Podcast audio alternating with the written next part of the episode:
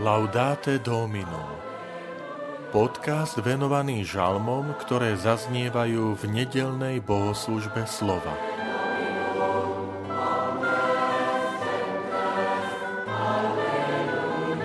Oslavovať ťa chcem na veky, Bože môj kráľ. Žalm 145 Vitajte pri počúvaní tohto podcastu.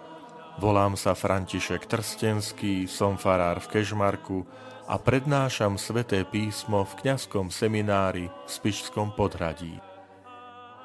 Oslavovať ťa chcem na veky, Bože môj kráľ.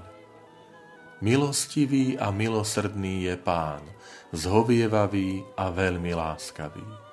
Dobrý je Pán ku každému a milostivý ku všetkým svojim stvoreniam. Nech ťa oslavujú, Pane, všetky Tvoje diela a Tvoji svetí nech ťa velebia. Nech rozprávajú o sláve Tvojho kráľovstva a o Tvojej moci nech hovoria.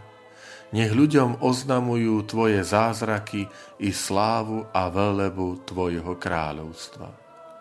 Tvoje kráľovstvo je kráľovstvo pre všetky veky a Tvoja vláda sa rozprestiera na všetky pokolenia.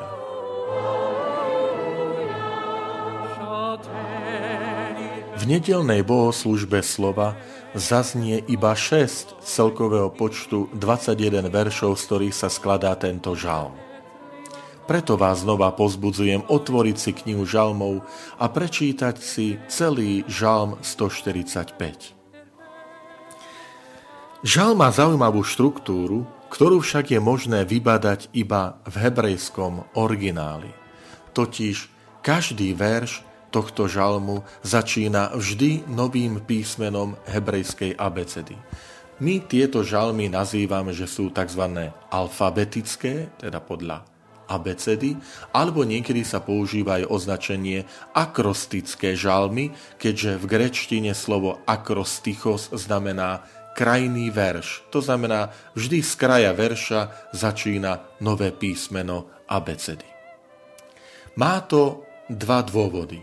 Prvým bolo ľahké memorovanie, zapamätanie si tohto žalmu. Je to aj pre nás výzva, aby sme sa aj my snažili niektoré biblické žalmy poznať na spameť. Ale druhým dôvodom je aj to, že týmto spôsobom žalmista chcel obsiahnuť všetky oblasti života, za ktoré chce Bohu ďakovať. Jednoducho, aby na žiadnu oblasť nezabudol. A tak jednoducho vyskladal žalm e, z jednotlivých písmen hebrejskej abecedy, lebo vie, že človek slovami vyjadruje to, čo pociťuje. Žalm nesie podobnosť s úvodným veršom vyznania viery, tzv. verím v Boha, kde hovoríme verím v Boha Otca Všemovúceho, stvoriteľa neba i zeme. To preto, lebo je to radostnou oslavou Boha, stvoriteľa, kráľa, pôvodcu celého stvorenstva. Aj tu vidíme rozdiel medzi západnou mentalitou a zmýšľaním biblického človeka. To, čo my vyjadríme jednou vetou, verím v Otca Všemovúceho stvoriteľa neba i zeme, biblický človek potrebuje rozvinúť do množstva obrazov. Preto je Boh oslávený ako kráľ, ako stvoriteľ, ako ten, ktorý je pôvodca úžasných diel, zázračných skutkov, ktorý je vo svojich slovách pravdivý, verný vo všetkých svojich konaniach a vypočúva človeka. Učme sa aj my každý deň ďakovať Pánu Bohu nielen jednoducho za všetko, ale v konkrétnych skutkoch, konaniach, kde my sme pocítili Božiu pomoc a Božiu blízkosť.